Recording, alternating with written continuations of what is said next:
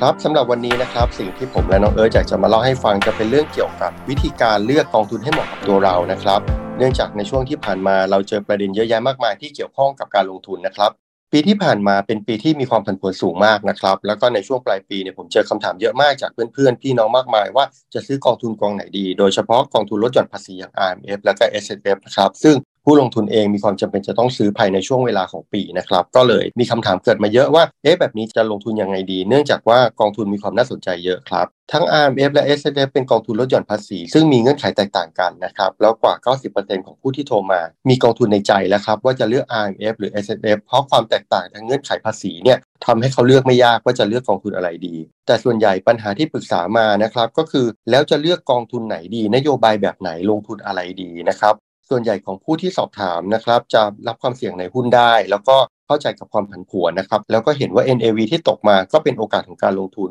แม้ว่าอาจจะหงุดหงิดกับผลตอบแทนในช่วงที่ผ่านมานะครับ เนื่องจากปีที่แล้วนี่ขาดทุนเยอะ แต่ว่าก็ยังพร้อมที่จะลงทุนกันอยู่นะครับปีที่ผ่านมากองทุนส่วนใหญ่ที่เคยโดดเด่นนะครับราคา NAV ล่วงหลดกันมาเยอะมาก มีเพียงบางกองทุนเท่านั้นที่ให้ผลตอบแทนที่ดี หรืออาจจะทรงๆติดลบเพียงเล็กน้อยนะครับส่วนใหญ่ก็เป็นกองทุนที่ไม่ถูกโฟกัสมากนัก อย่างเช่นกองทุนที่ลงในตลาดหุ้นไทยหรืออินเดีย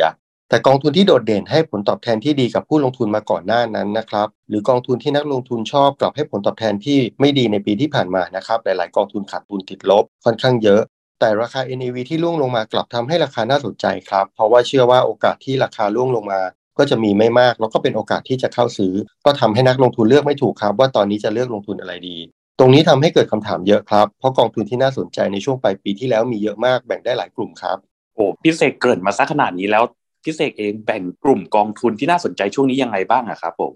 ผมแบ่งอย่างนี้นะครับเอิร์ธผมแบ่งได้ 5 กลุ่ม อาจจะมีบางกองเนี่ยอยู่หลายกลุ่มบ้างนะครับ เพราะเงื่อนไขหลายกองเนี่ยน่าสนใจแล้วก็เข้าขาย กลุ่มแรกคือกลุ่มที่ให้ผลงานดีในปีที่ผ่านมา แล้วก็มีแนวโน้มเศรษฐกิจที่ดีอย่างต่อเนื่องแล้วก็น่าสนใจนะครับอย่างเช่นอินเดีย กลุ่มที่ 2 คือกลุ่มกองทุนที่ลงทุนในประเทศที่มีแนวโน้มเศรษฐกิจดีนะครับ ทั้งจากภายในแล้วก็การเปิดประเทศหลังโควิด อย่างเช่น กลุ่มประเทศในฝั่งตะวันออกไม่ว่าจะเป็นเวียดนาม จีน ไทย หรือว่ากลุ่มประเทศในเอเชียต่างๆครับกลุ่มที่ 3 เป็นกลุ่มที่เคยโดดเด่นมาก่อนนะครับ แล้วก็ราคาในปีที่ผ่านมาล่วงลงมาเยอะจนหลายคนมองว่าราคาเนี่ยจูงใจมาก อย่างเช่น พวกกองเทคต่างๆ กลุ่มที่ 4 เป็นกองที่สอดคล้องกับสถานการณ์ที่ทางดอกเบี้ยเงินเฟ้อนะครับ ปีที่แล้วเป็นปีที่ชัดเจนในเรื่องของที่ทางดอกเบี้ยกลับเป็นขาขึ้นเงินเฟ้อที่สูง กองทุนหลาย ๆ กองถูกพูดถึงอย่างเช่น กองกลุ่ม healthcare กองทุนเกี่ยวกับกิจการโครงสร้างพื้นฐานทั่วโลก หรือว่ากองทุนกลุ่มพวก property หรือ REIT ต่าง ๆ ซึ่งจะสามารถสู้กับเงินเฟ้อได้ และกองทุนกลุ่มที่ 5 ครับ ยังเป็นกองทุนกลุ่มที่มีธีมลงทุนที่น่าสนใจนะครับ บางกองเป็นธีมย่อย บางกองเป็น megatrend ใหญ่ ๆ นะครับ อย่างเช่นเทคโนโลยี นวัตกรรม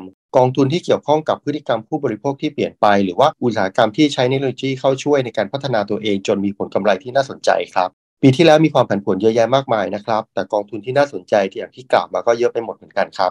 เอิร์ธครับพี่อยากจะรู้ว่าได้อย่างปีที่แล้วเนี่ยเอิร์ธเลือกกองทุนยังไงครับครับสำหรับผมนะครับในปีที่ผ่านมาเนี่ยผมเน้นนะครับที่จะลงทุนในฝั่งของตัว การลงทุนที่เห็นโอกาสในการเติบโตในระยะยาว ก็อย่างเช่น พวกกองทุนที่อยู่ในประเทศที่มีแนวโน้มเศรษฐกิจที่ดีนะครับพิเศษอย่างเช่นพวกจีน หรือว่าเวียดนาม หรือแม้แต่กองที่ดูแล้วมีเมกะเทรนสนับสนุนในภาพยาวๆนะเหตุผลหนึ่งเลยก็เพราะว่าผมเชื่อนะว่าการลงทุนในกองทุนอย่าง S S F หรือ I M F เนี่ยจะใช้เวลาในการถือครองที่ค่อนข้างนานเนี่ย ดังนั้นเนี่ยกองทุนที่มีปัจจัยหนุนในระยะยาวๆ น่าจะสร้างมูลค่าแก่ผู้ถือหน่วยได้ดีครับพี่เสก แล้วพี่เสกเองนะครับมีแนวทางการเลือกกองทุนยังไงบ้างครับ เวลาพี่ดูกองเนี่ยพี่ไม่ได้ดูว่าอันนี้เป็น RMF เป็น SF เนื่องจากว่ากองธรรมดาเองพี่ก็ลงทุนระยะยาวหลายกองเหมือนกันนะครับ พี่มีวิธีเลือกการลงทุนของกองทุนหลายแบบนะครับ อย่างแรกคือกองที่เป็นเมกเทนหรือว่าลงยาวๆได้เนี่ยพี่จะทำ DCA ไปเลย คือไม่สนใจเรื่องของราคาเรื่องของภาวะ เพราะเชื่อในเทรนยาวๆนะครับทำ DCA เนี่ยง่ายที่สุด แล้วก็มีการกระจายการลงทุนหลายกอง เพราะฉะนั้นแบ่งเป็นไม้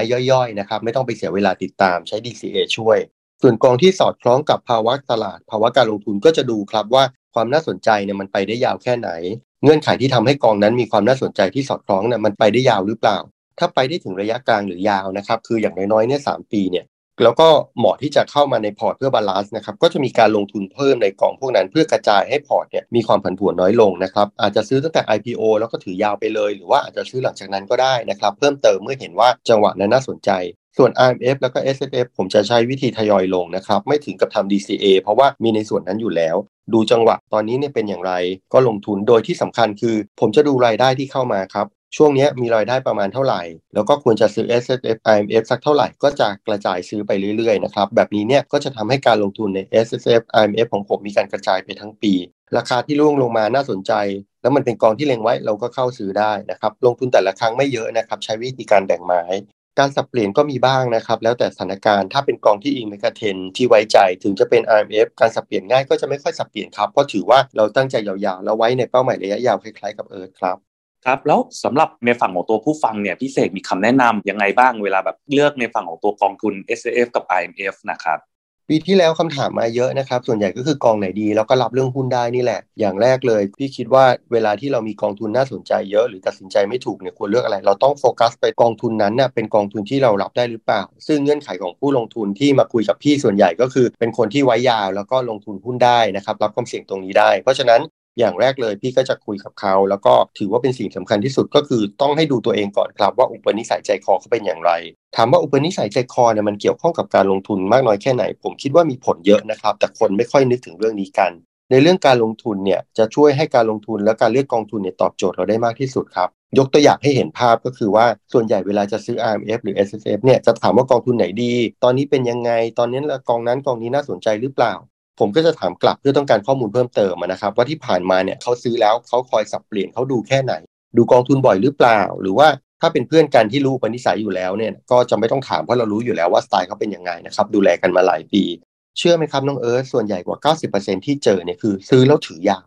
ยาวๆไปเลย มาดูอีกทีก็คือตอนตลาดร่วงมากๆ หรือว่าตกใจว่าเฮ้ยเกิดข่าวแพนิคก็มาดูซะหน่อยเป็นอย่างไร หรือว่าในช่วงอีกทีหนึ่งก็คือมาดูตอนปลายปีครับ ว่าใกล้จะซื้อแล้วไอ้กองเดิมเป็นยังไงกองนี้เป็นยังไง แล้วปีนี้จะเอาอะไรดี ถ้าเป็นแบบนี้ผมจะแนะนำให้กับผู้ลงทุนโดยที่ให้เลือกกองหุ้นโดยดูเทรนยาวนะครับ ซึ่งเป็นหนึ่งในเงื่อนไขที่บอกว่าเราจัดกลุ่ม อันนี้ให้ดูกลุ่มเมกะเทนยาวๆเลย เพราะว่าไม่ใช่สายติดตาม ไม่ใช่สายลงทุนอยู่แล้ว ไม่ว่าคุณซื้อไปคุณก็ไม่ได้ดูไม่ได้ตาม เพราะฉะนั้นเนี่ยวิธีการที่ดีที่สุดก็คือเรื่องเมกะเทนกับประเทศที่มีแนวโน้มเศรษฐกิจดีในระยะยาวนะครับย้ำว่ากรณีของประเทศเนี่ยต้องเป็นระยะยาวด้วย ซึ่งจะโฟกัสไปที่4 megatrend กับ 1 ประเทศนะครับในปีที่ผ่านมาก็คือเทคโนโลยี นวัตกรรม healthcare แล้วก็กิจการที่เกี่ยวข้องกับเรื่องของความยั่งยืนพลังงานสะอาดต่างๆ ส่วนหนึ่งประเทศที่มองการเติบโตของเขาแบบยาวๆ ได้ แล้วก็ค่อนข้างไว้ใจนั่นก็คือจีนครับ ตรงนี้อยากจะให้เอิร์ธช่วยแชร์ให้ท่านผู้ฟังฟังเพิ่มเติมนะครับว่า megatrend สี่อย่างกับความน่าสนใจของจีนเป็นอย่างไรในแง่ของมุมมองของการลงทุนครับก็สำหรับตัวเทรนด์การลงทุนระยะยาวครับพี่เสกก็อาจจะขอแชร์สั้นๆละกันนะครับ อย่างเทรนด์ในฝั่งของตัวเทคโนโลยีเองอะครับทุกวันนี้นะครับพี่เสกเราก็ล้อมรอบตัวเองกับเทคโนโลยีมากยิ่งขึ้นนะครับ อยากจะให้ท่านผู้ฟังลองสำรวจตัวเองหน่อย รอบๆนะครับว่าเฮ้ยเราเองเนี่ยใช้งานพวกสินค้าและบริการหุ้นกลุ่มเทคโนโลยีมากน้อยแค่ไหนนะครับหากเราเปรียบเทียบกับอดีตสัก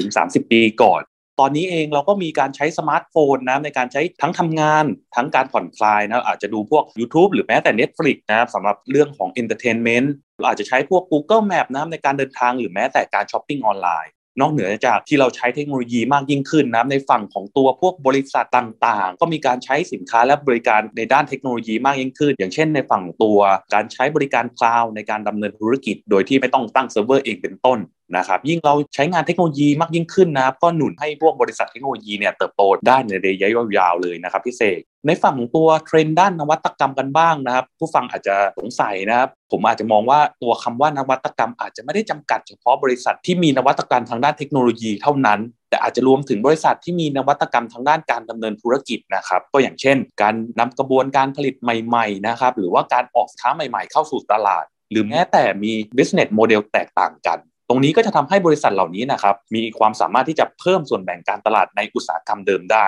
แล้วก็จะสามารถทำให้การสร้างมูลค่าเพิ่มให้กับผู้ถือหุ้นได้นะครับ อีกเทรนด์หนึ่งเลยก็คืออย่างที่พี่เสกพูดไปก็คือเทรนด์ในฝั่งตัว healthcare แน่นอนว่าเมื่อคนแก่ตัวลงนะครับค่าใช้จ่ายเกี่ยวข้องกับการรักษาพยาบาลก็ปรับเพิ่มขึ้นนะครับถ้าเกิดเราย้อนกลับไปดูในฝั่งของตัวสหรัฐ 50 ปีก่อนเนี่ยตัวรายจ่ายทางด้าน healthcare เนี่ยคิดเป็นประมาณสัก 5%ของ GDP เท่านั้น ตอนนี้นะครับขึ้นมาอยู่ที่ระดับ 20%ตรงนี้โดยภาพใหญ่ๆนะเราจะเห็นว่าพวก spending ต่างๆ หรือแม้แต่รายจ่ายทางด้าน healthcare จะปรับเพิ่มขึ้น แล้วก็ภาพรวมนะครับกลุ่ม healthcare ก็จะมีปัจจัยสนับสนุนระยะยาว ที่ค่อนข้างดีนะครับ อย่างที่ผมได้พูดไป ส่วนทางด้านเทรนด์ในฝั่งของตัวความยั่งยืนนะครับ ถ้าเกิดเราย้อนกลับไปครับพี่เสกสัก 20 ปีก่อน เราอาจจะไม่เคยได้ยินคำว่า global warming เลยนะครับ หรือก็อาจจะไม่รู้เลยนะครับว่ามันมีตัวตนอยู่ แต่หลังจากที่อัล กอร์นะครับที่เป็นอดีตรองประธานาธิบดีสหรัฐเนี่ยมา raise ประเด็นเรื่องภาวะโลกร้อนเนี่ยนับจากนั้นนะครับมาจนถึงปัจจุบันเนี่ยทั้งโลกเองก็เริ่มตื่นตัวมากขึ้นกับภาวะโลกร้อนและสิ่งแวดล้อมครับ ทำให้พวกทั้งภาคเอกชนเอง ทั้งภาครัฐบาลเนี่ยมีการ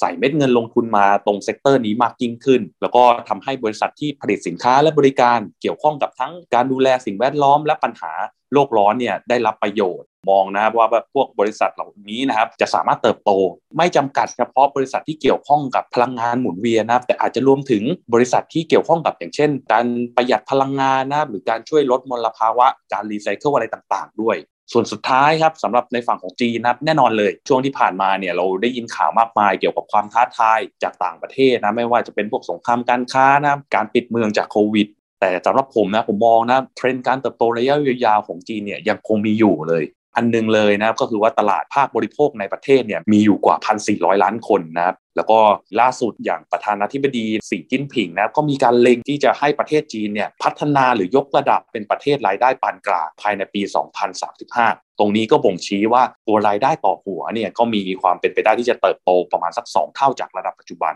โดยภาพใหญ่ๆนะผมเชื่อนะว่าตัวบริษัทจีนเนี่ยยังสามารถที่จะเติบโตได้จากภายในนะถึงแม้ว่าในระยะยาวอาจจะเจอความท้าทายจากภายนอกได้อยู่นะครับภาพใหญ่ๆโดยในแต่ละเทรนด์ก็เป็นประมาณนี้ครับ ครับก็สอดคล้องกับสิ่งที่พี่คุยแล้วก็นำเสนอแล้วก็อธิบายกับเพื่อนๆที่สอบถามมานะครับ ส่วนใหญ่ของผู้ที่ได้ให้คำแนะนำเนี่ยก็จะอิง megatrend กับจีนเป็นหลัก แต่ก็อาจจะเสริมกับกองที่มีโอกาสในจังหวะนั้นๆ แล้วก็มองว่าดีในระยะกลางบ้าง อย่างเช่น เวียดนามนะครับซึ่งมีโอกาสเติบโตสูงทางเศรษฐกิจ แล้วก็ราคาช่วงปลายปีนี้หล่นลงมาเยอะก็เท่ากับว่ามี2 condition ที่ทำให้เวียดนามนี้น่าสนใจเพิ่มเติมนะครับ แล้วก็นอกจากนั้นเนี่ยเวียดนามก็ได้ประโยชน์จากการเปิดประเทศในกลุ่มเอเชีย แล้วก็จีนนะครับ อันนี้เนี่ยอาจจะหมายรวมถึงกลุ่มประเทศในอาเซียนด้วยนะครับ จีนที่เดินทางออกนอกประเทศตั้งแต่ต้นปีเนี่ยก็ส่งผลกระทบในแง่บวกกับหลายๆประเทศนะครับโดยเฉพาะทางฝั่งเอเชีย ซึ่งการเดินทางก็ค่อนข้างง่ายกว่าฝั่งยุโรป ซึ่งดูจะตั้งแง่กับจีนพอสมควรนะครับแต่ว่าอันนี้ก็ต้องอธิบายเสริมในเรื่องของความผันผวน แล้วก็ต้องติดตามดูมากกว่าเรื่องของเมกะเทนข้างบนนะครับเพราะว่า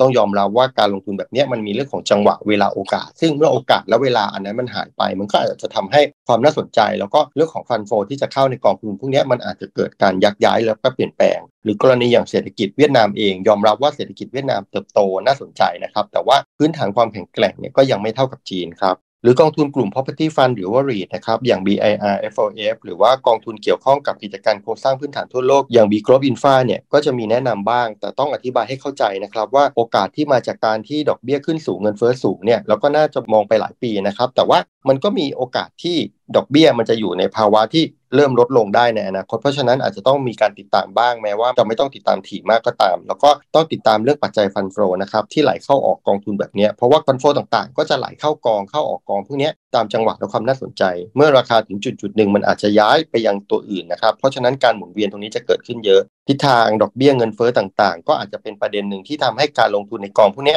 อาจจะต้องมอนิเตอร์เพิ่มเติมนิดนึงแต่ว่าไม่ต้องถี่มากนะครับมันมีระยะเวลาเป็นปีๆพอสมควร ถ้าสนใจอยากลงทุนไม่มีเวลาติดตาม ก็จะบอกไปตรงๆว่าลงได้นะ แต่ว่าแค่กระจายพอร์ต balance พอร์ตไม่ให้ผันผวนมากนัก ไม่ต้องลงเยอะนะครับในระยะสั้นๆ ผลตอบแทนแบบที่แนะนำไปเนี่ยวิธีเหล่านี้อาจจะไม่โดดเด่นในเรื่องของผลตอบแทนนะครับในบางกองทุนมีจังหวะโอกาสดีๆในเวลาสั้น แต่อย่าลืมว่าในระยะยาวเองเนี่ยมันไม่มีใครมาคอยบอกได้ตลอดเวลาครับว่าตอนนี้กองมันขึ้นมาดีแล้วนะควรจะย้ายแล้วนะ หรือว่าได้เวลาเปลี่ยนสับเปลี่ยนหรือว่าเอากำไรออกเก็บต้นทุนไว้ยังไงนะครับอันนี้เนี่ยมอนิเตอร์ยากแล้วก็เราไม่ได้เป็นลูกค้ากลุ่มเวลที่มีผู้ที่เรียกว่ามีที่ปรึกษาการเงินดูแลแบบใกล้ชิดนะครับเพราะฉะนั้นเนี่ยการลงทุนมันอาจจะต้องมอนิเตอร์ระยะยาว โดยมองข้ามความผันผวนระยะสั้นไปบ้างครับ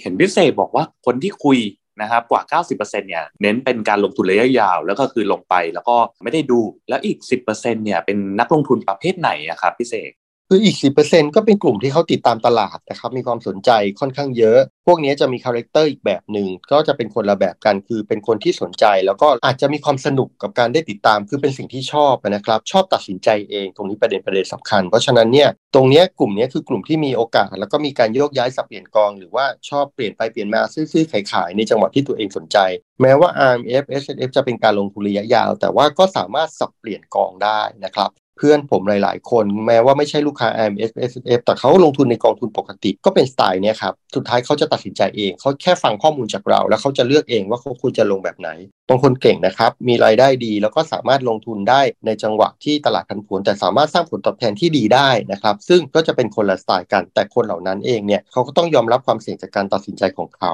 หรือบางคนก็ลงทุนเพราะว่าได้ติดตามมีความสุขอยากตัดสินใจเองนะครับ บางคนเม็ดเงินไม่เยอะครับ ไม่อยากให้ใครมาตัดสินใจให้ เราก็จะทำหน้าที่ให้ข้อมูล แนะนำกองทุนที่สนใจ แล้วเขาก็นำไปประกอบการตัดสินใจเอง หรือถ้าสายนี้มาถามเรื่องกองทุนลดภาษีนะครับก็จะแนะนำกองที่มีโอกาสดีๆในระยะกลางเพิ่มเติมให้เขาเพราะว่าเมื่อจังหวะนั้นมันเปลี่ยนไปโอกาสนั้นมันหายไปเขาสามารถสับเปลี่ยนหรือโยกย้ายได้นะครับแล้วก็อาจจะพูดถึงความสำคัญของราคา NAV ถูกแพง เพราะว่าคนที่ติดตามเนี่ยเขาพร้อมจะสับเปลี่ยนตลอดเวลาครับ และนี่ก็เป็นข้อมูลแล้วก็เรื่องราวที่น่าสนใจที่อยากจะนำมาฝากกันในวันนี้นะครับ